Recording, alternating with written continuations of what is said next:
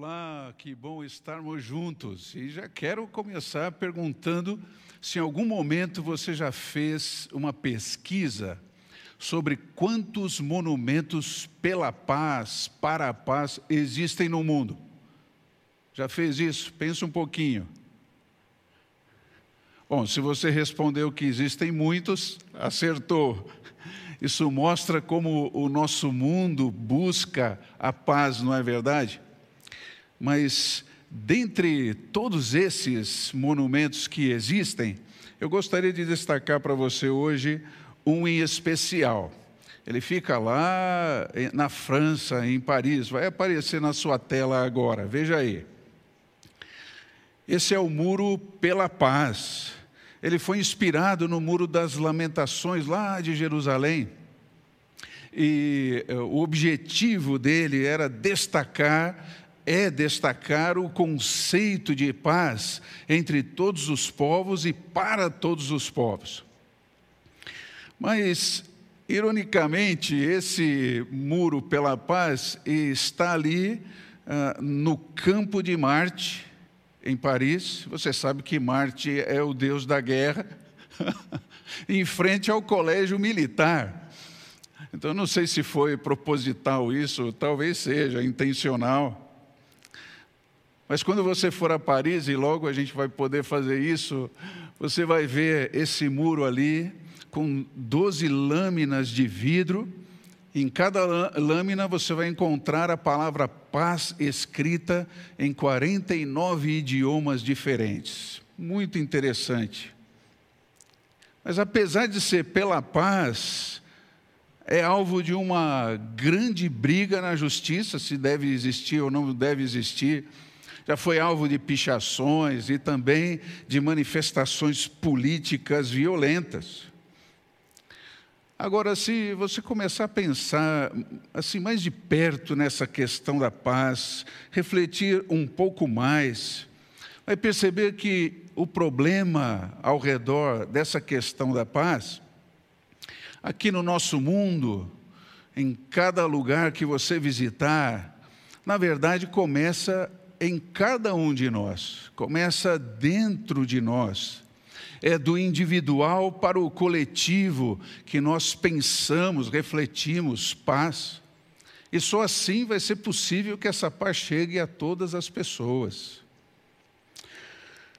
Ah, queridos, eu fico pensando como tem sido difícil nós vivermos paz aqui dentro, não é verdade? Temos experimentado tempos de conflitos interiores profundos, de dores na alma, sentimentos de insatisfação, até de desorientação em relação a nós mesmos, em relação à vida. E como nunca, nós temos tido necessidade de busca da paz para o nosso coração. E esse, justamente, é o tema da nossa reflexão de hoje. Por isso, quero convidar você a vir comigo para o livro bíblico de Colossenses, a carta aos Colossenses, para que nós possamos descobrir juntos que Cristo nos dá a verdadeira paz para o coração. É Cristo que nos dá a verdadeira paz para o coração. Estamos no capítulo 1, versículos de 20 até 23. Diz assim, o texto da palavra de Deus. Leia comigo aí, por favor.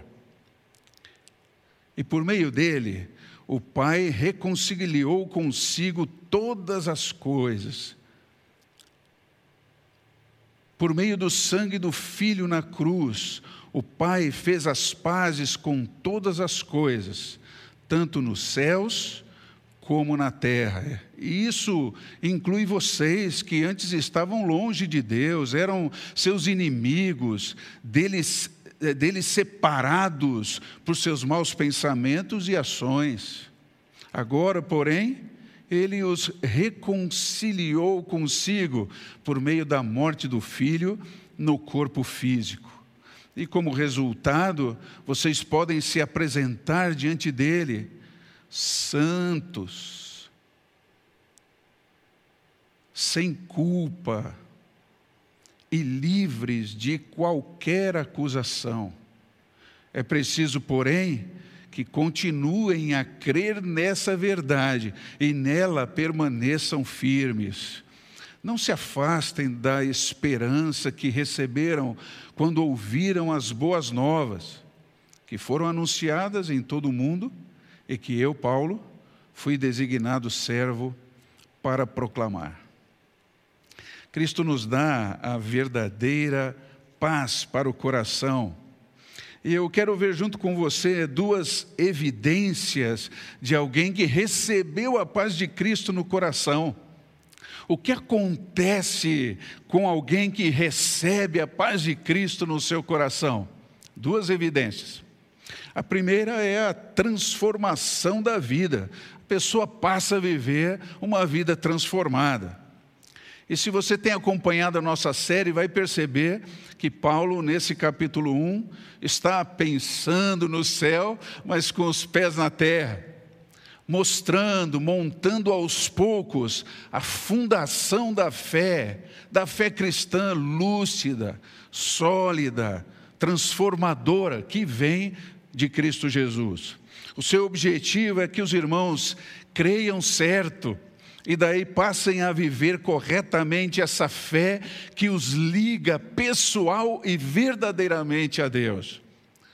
Aí eles precisam fazer isso abolindo crendices, a magia espiritualista que estava lá rodeando aquela igreja, sem os legalismos próprios da religião que dominava, oprimia e concorria com a boa nova de Cristo também sem a, a, desconexão da fé com a vida prática, a alma e o corpo, sendo alcançados por essa transformação. Ele quer que os irmãos tenham uma fé pura, sem mistura e sem acréscimos. Bom, pensando em nós hoje, também precisamos disso, você não acha?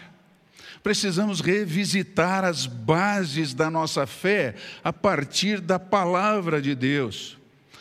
E sim, palavra de Deus lida, estudada, compreendida, é claro, dentro do seu próprio contexto. Porque, queridos, ignorando isso, mesmo dentro de uma comunidade de fé, frequentando, servindo, ligado a algum ministério, podemos correr o risco de acalentarmos dentro de nós certas crenças e práticas que não são bíblicas. E hoje temos concorrido com uma tradição ferrenha, fortíssima nesse sentido, a ponto de levar pessoas a viverem maneirismos, vícios religiosos e não a palavra pura do Senhor. Então, inicialmente já vem à minha mente essa pergunta: o que eu preciso fazer para viver a reconciliação em Cristo que me traz a paz? Bom, entendi, Cristo dá a paz, mas como é que eu posso viver essa paz que Ele dá? E você vai perceber aqui a partir do versículo 20 até o 22, que o texto nos mostra uma revelação, ele traz exatamente qual é o problema que origina a falta de paz interior do ser humano. Ele diz que é, é a inimizade, é a separação entre nós e Deus, que vai sendo expressa pela maneira como pensamos Deus e como isso se mostra naquilo que fazemos, nas decisões que tomamos. E aqui então nós começamos a entender que, queridos, saber sobre Deus, dizer sobre Deus, ah, ai meu Deus, ah, não, se Deus quiser, ou então graças a Deus, dizer essas coisas não implica em relacionamento pessoal com Deus. Um falar religioso não implica em relacionamento pessoal com Deus. Como nós vemos aqui no versículo 20, Na verdade, quem tem relacionamento com Deus é aquela pessoa que foi reconciliada com Deus por meio de Jesus. Essa paz que se instala, reconciliação é trazer paz. Quem vive essa experiência é que está nesse âmbito relacional mais íntimo com Deus. Não aquela pessoa que vive falando simplesmente sobre Deus. Então, se quero viver paz interior, eu preciso buscá-la, entregando-me, comprometendo-me com o seu autor, que é Jesus. Não basta falar sobre, é preciso compromisso com ele. Jesus. Você poderia definir quem é Jesus biblicamente?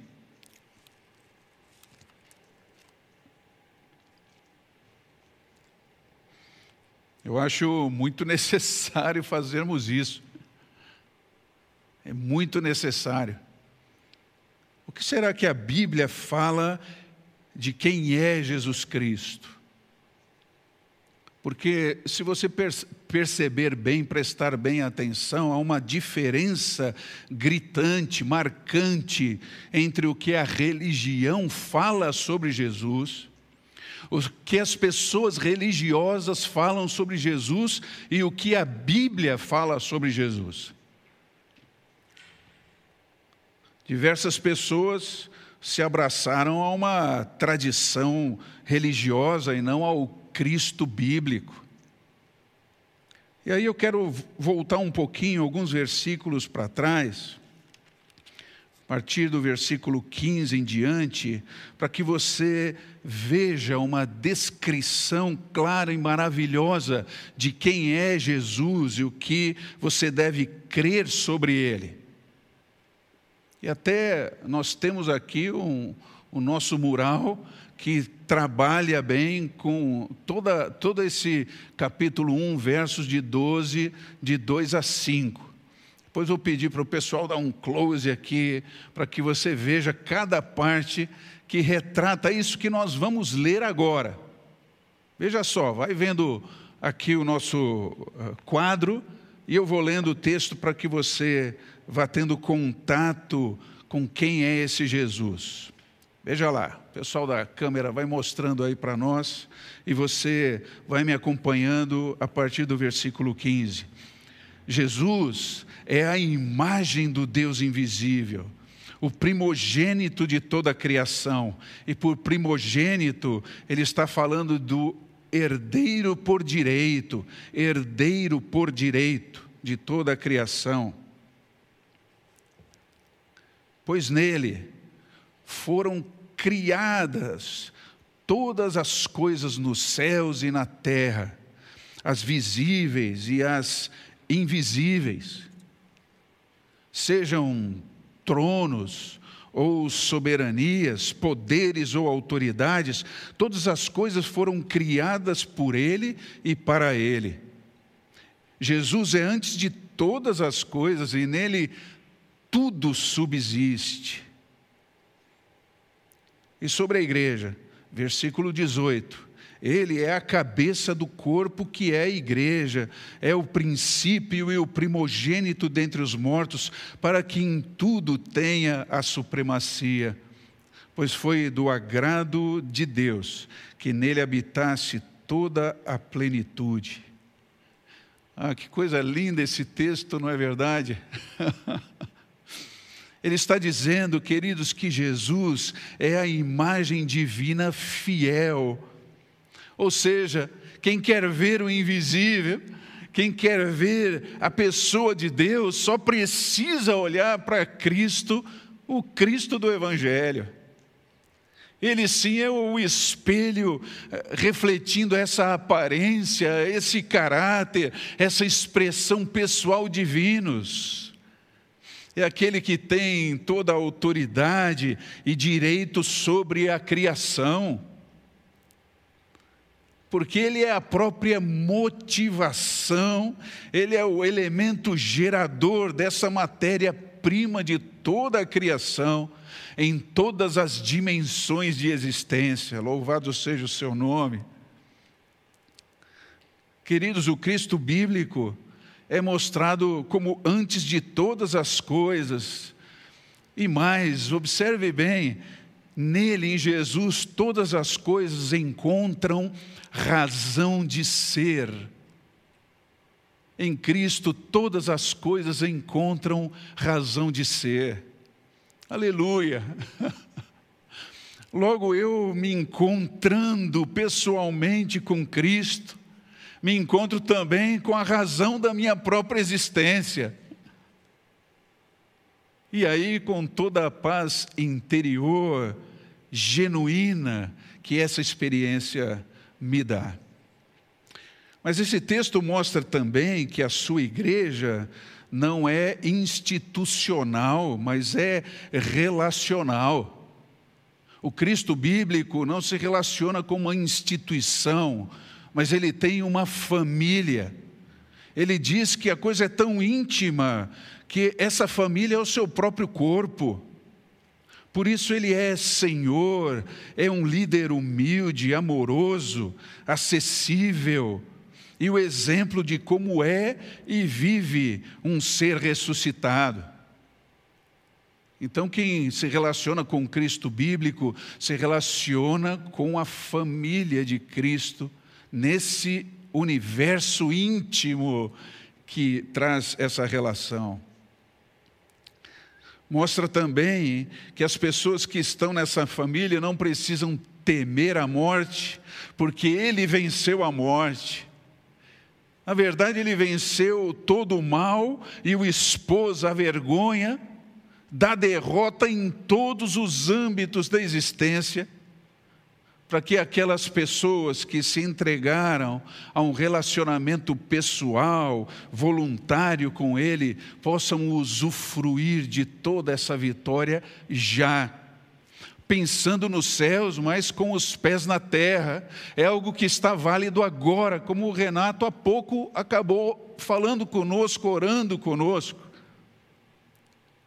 Então, quem tem contato com o Cristo vivo, bíblico, já está vivendo também essa vitória.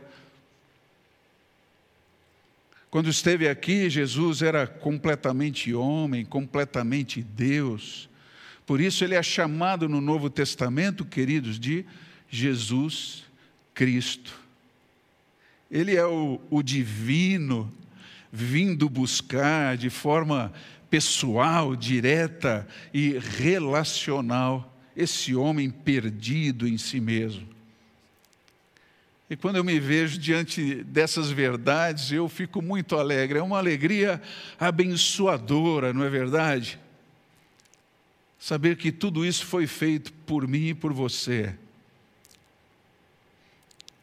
Então é, é preciso que você saiba que isto não é fruto da imaginação ou da manufatura de uma religião. Não surgiu no credo de uma religião. Essa foi uma pessoa verdadeira. Por isso que o texto nos diz que só podemos ter relacionamento com Deus se ele for pessoal. E por pessoal, ele está nos chamando a uma experiência pessoal íntima, eu com Deus, por meio de Jesus. Então Jesus deu mesmo sua vida por mim e por você. Isso não é uma historinha inventada, é verdadeiro. E quem entra em, em contato com esse Jesus bíblico, a partir da sua própria definição, por ele mesmo e pela palavra, vai começar a viver transformação de vida. Aí talvez você já possa estar perguntando: bom, mas qual foi a motivação de Deus, de Jesus, fazerem tudo isso? Ele vir é, morrer no meu lugar, pagar os meus pecados, apagar os meus pecados, me trazer uma proposta tão maravilhosa para eu me encontrar comigo mesmo e com Ele, numa paz verdadeira, genuína, interior. Bom, se você estudar a Bíblia, vai perceber que só existe uma motivação para que Deus e Cristo façam essa maravilha, que é o amor. Se você olhar o Evangelho, vai perceber que o que moveu Deus a vir ao nosso encontro foi o amor. De forma alguma, ele veio porque tem alguma necessidade de ser adorado ou reconhecido como Deus, mas porque nós estamos perdidos e nós mesmos num mundo perdido, numa estrutura que se revela tanto dentro de nós quanto, quanto socialmente, estrutura caída, é, que, que está eh, ficando cada vez pior, que está cortejando o caos da insensibilidade, do orgulho, da falta de compaixão. Foi preciso uma doença mundial para fazer com que pessoa, as pessoas olhassem para o lado, pudessem doar um pouco do muito que já tinham enquanto não podiam usufruir dos seus bens, começaram a perceber que existe mais gente nesse mundo que precisa de ajuda. É para essa realidade que Cristo veio.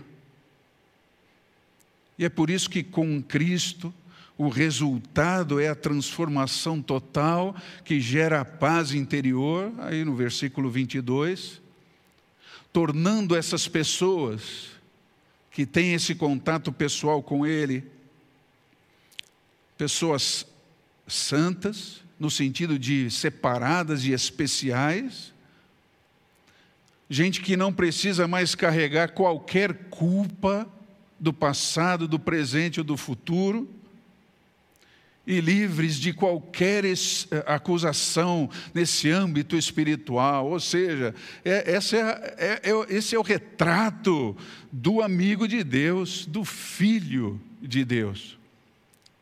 Por isso que nós estamos afirmando que Cristo nos dá a verdadeira paz para o coração. Já a segunda evidência de uma pessoa, ou, vivência, desculpe, a segunda vivência de uma pessoa que recebeu a paz de Cristo no coração é a perseverança na fé. Aí chegamos ao versículo 23, observe aí. Ele está me dizendo o que eu preciso fazer para permanecer com essa paz dentro de mim, permanecer me relacionando com Cristo, permanecer em Cristo. Ele cita três atitudes simples aí, observe. A primeira é continuar a crer na verdade do Evangelho, o que nos leva a entender que nós precisamos revitalizar a nossa devoção. Mas, queridos, fazê-lo sob a ótica eh, de que o Evangelho foi dado por Deus a seres humanos. Ou seja, nós precisamos nos relacionar com Ele entendendo a nossa humanidade. Deixa eu dar um exemplo. Diversos sentimentos brotam em mim o tempo todo Sentimentos que podem tornar-se pecado dependendo de como eu lido com eles. Mas eles são, primeiramente, humanos. Carência, solidão, desejo, insatisfação. São, primeiramente, humanos. Um ser humano sente isso. Um ser humano vive isso, enfrenta isso, faz parte da sua natureza, e é a partir daí que ele precisa viver a sua vida com Deus. Ou seja, para perseverarmos na fé, não podemos idealizar um ser humano é, menos que divino e mais do que humano idealizar um ser humano como a, a religião comumente faz, queridos. Lidamos com a proposta de transformação de vida, parecendo que nós vamos nos tornar sobre-humanos, super-humanos. Gente acima do bem, do mal, gente que não sofre, que está sempre feliz, que não é alcançado pela doença, pelo revés, pela dúvida, pela necessidade, pela ansiedade, até pela morte. Pensar assim não é o evangelho bíblico, é, é triunfalismo barato que faz afirmações irrefletidas, sem análise, sem pensar nas consequências, na abrangência ou nas restrições daquilo que está afirmando. Vou me arriscar a dar mais um exemplo para você. Deixa eu até tomar um gole aqui.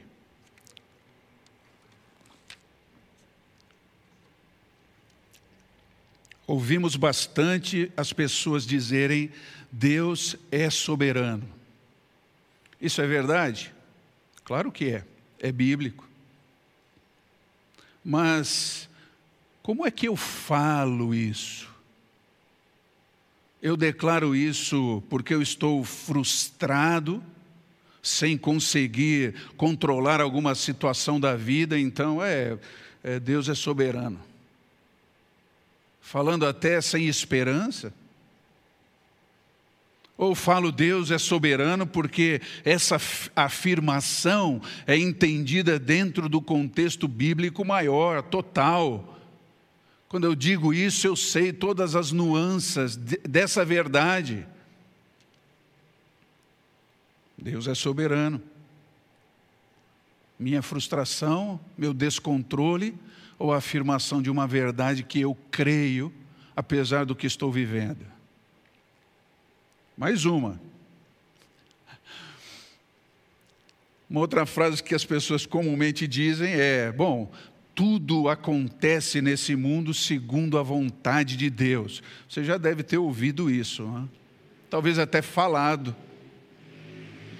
Mas eu posso dizer para você que nem tudo no mundo acontece segundo a vontade de Deus a começar pelo seu e o meu pecado. A não ser que você ache que até o seu pecado seja da vontade de Deus. Não, basta lermos a Bíblia, vamos encontrar muitas coisas que estão acontecendo hoje que não são vontade do Senhor. Mas quando as pessoas falam essas frases irrefletidas, Parece que eu ouço um cristão irresponsável querendo, na verdade, terceirizar a sua obrigação, que é, é, é sua, é pessoal, e, na verdade, aparecer na sua vaidade, não é? Apesar de tudo o que está acontecendo, Deus é soberano, que maravilha. Não tudo acontece segundo a vontade de Deus, e eu sei bem isso. que o fanismo, né? Que orgulho, que vaidade. Portanto, é hora de vivermos um relacionamento com Deus a partir da intimidade que Ele mesmo nos dá dentro da Sua palavra e não a partir do religiosismo, daquilo que se aprendeu, ouviu, achou que é bonito e está se repetindo. Perseverar na fé, queridos, depende da verdade do meu relacionamento pessoal com Cristo. A partir daí que eu preciso começar. A segunda atitude que é simples e aparece no versículo 23 é permanecer firme no Senhor. Olha aí. Isso é muito interessante porque algumas pessoas se viram perdidas ao serem impedidas de vir presencialmente às reuniões de celebração, aos pequenos grupos e assim por diante, porque a, a firmeza dessas pessoas estava num lugar, num programa, num serviço que elas prestavam e não na pessoa de Jesus. Ficar firme no Senhor é levar Jesus para casa. Ele está lá no home office comigo, está lá também em meio aos boletos que estão chegando. as dúvidas, as incertezas, os momentos de alegria, Ele está lá. Ficar firme com Ele e nele é, é essencial para perseverarmos na fé. Mas ele, ele tem que estar contigo lá o tempo todo, a cada momento, em tudo que você fizer. Faça-o diante do Senhor. E a última atitude simples que nos ajuda a entender o que é perseverar na fé, aqui no versículo 23, é não abrir mão da esperança que Cristo nos dá. Não abra mão da esperança que Cristo lhe dá, meu querido, minha querida. Não abra mão. Mantenha a força da sua experiência diária com Ele. Creia e quando eu, falo de crer, não estou falando de um sentimento, mas de convicções que eu trouxe para dentro de mim. Porque os meus sentimentos sobem e descem, vão e vêm. Tem vezes que eu oro, sinto a presença de Deus, e tem horas que eu oro e não sinto, mas isso não quer dizer que Ele não está lá. Não abra mão da esperança, apesar de tudo, eu espero no Senhor. Espero com o, a, a, o pensamento nos céus, mas com os pés na terra. Não ignoro o que está acontecendo aqui, mas tenho esperança aqui em Cristo, a mesma que eu tenho no futuro em Cristo, algo que nem a morte pode deter. Aleluia. e para ilustrar um pouco mais essa questão da esperança, eu trouxe essa foto que está aí, você está vendo na sua tela. Observe aí. Esse é o Fairy Lake, em Port Renfrew, na cidade de Port Renfrew, na ilha de Vancouver, no Canadá. E esse lago é muito famoso por essa pequena árvore que cresceu em cima de um tronco afundado dentro do lago. Observe aí, a, a, a semente caiu ali e ali ela frutificou, ela floresceu num lugar improvável, você não acha? e as pessoas que convivem com essa arvorezinha têm dito que ela está crescendo lentamente já há décadas, lidando aí com as dificuldades óbvias, como você pode eh, perceber na tela. Isso ilustra, queridos, a, a nossa própria esperança em Cristo vivemos lutas, vivemos temores dentro e fora de nós. Estamos rodeados por dificuldades, mas nós seguimos florescendo na fé. Nós seguimos florescendo na fé, porque a nossa base existencial não são as circunstâncias que mudam a cada segundo, Não é o nosso mundo interior que nos surpreende, às vezes positiva, às vezes negativamente. Mas a nossa base existencial, queridos, é a certeza do que temos aprendido, do que temos visto e mais do que isso tudo, o que temos vivido na companhia do nosso amigo Jesus. Louvado seja o seu nome. E aí, finalmente, para encerrarmos nossa reflexão de hoje,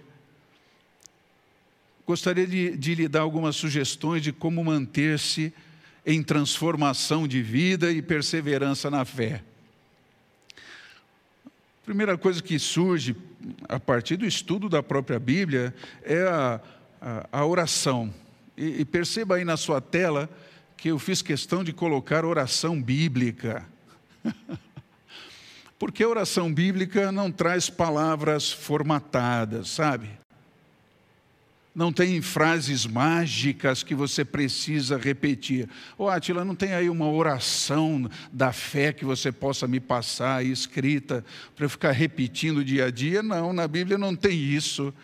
A oração bíblica é, é isenta de formalidades que dependem só do que eu estou sentindo e não daquilo que é a realidade de Deus.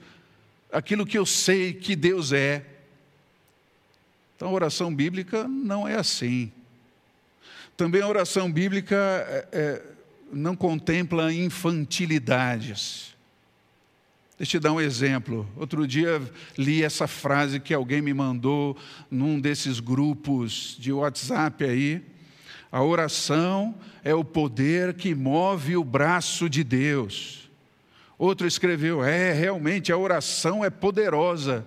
Quem foi que disse isso?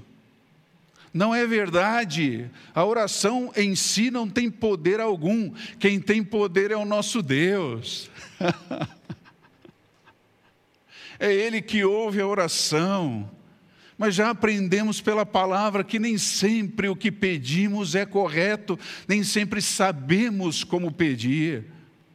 Muitas vezes motivados pelas situações ao nosso redor, não pela vontade mesmo de Deus. Então, para vivermos transformação de vida e perseverança na fé, precisamos de orações conscientes, bíblicas. Também você pode ver em sua tela aí que a segunda sugestão é o estudo bíblico, é a leitura bíblica diária.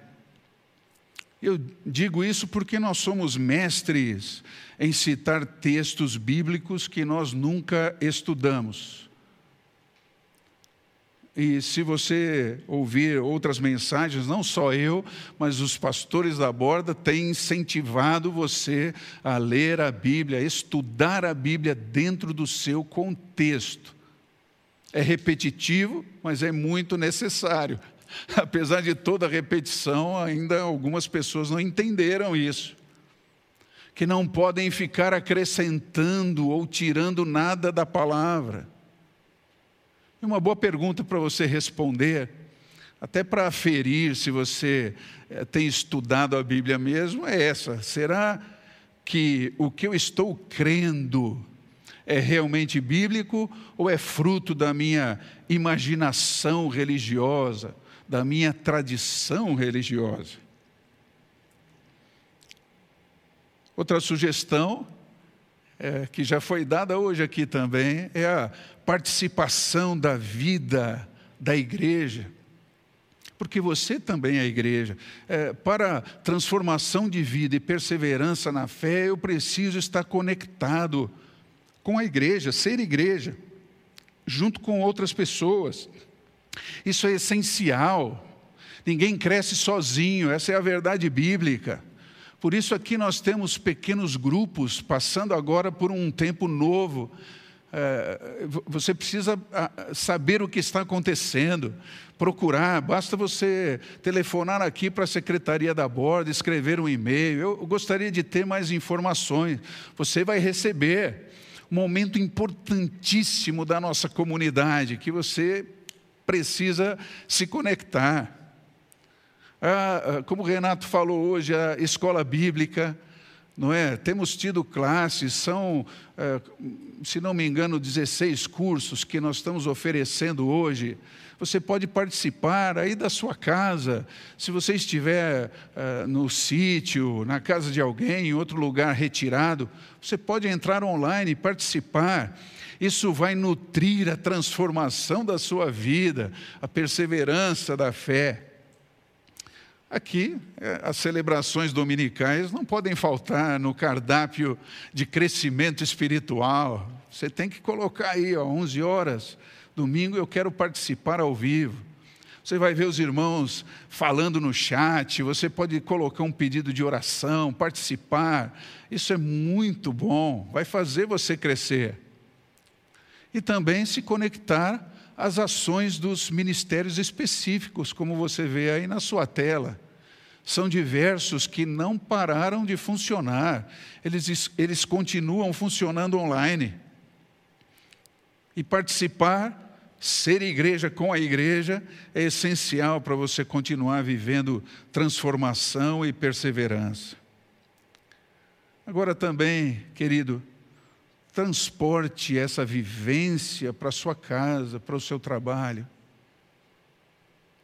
Não deixe que a, a, a, sua vida com Cristo se torne religiosa, uma fração do seu, do seu dia lá, da, um compartimento da vida. Mas que você viva, mergulhe essa fé em todas as áreas da sua vida, Cristo no centro da sua vida.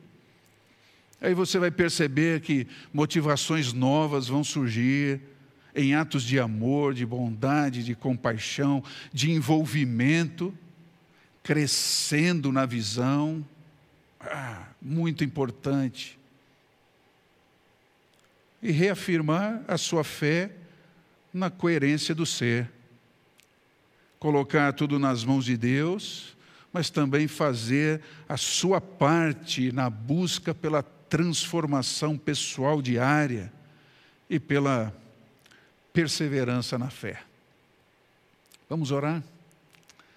Senhor, é assim que eu coloco nas Suas mãos a minha vida, a vida dos meus irmãos da borda e tantos mais que vão poder participar dessa celebração, ouvir essa meditação, refletir junto conosco queremos viver, e eu peço que o Senhor motive a cada um a querer isso também. Viver uma vida cristã genuína, crendo do jeito certo, lançando fora da vida, jogando fora é, crenças que vieram por tradição ou religiosismo mas que a nossa vida com o Senhor seja pautada na palavra. E certamente, se isso acontecer, e nós vivendo essa transformação de vida, perseverando na fé e exalando esse bom perfume do Senhor, vamos fazer diferença na vida das pessoas da nossa família, os nossos parentes, colegas de trabalho, vizinhos, com todos que tiverem contato com a gente. É assim que a igreja é viva, é assim que queremos ser vivos espiritualmente, é assim que nos entregamos nas Suas mãos, em nome de Jesus. Amém. Que assim seja.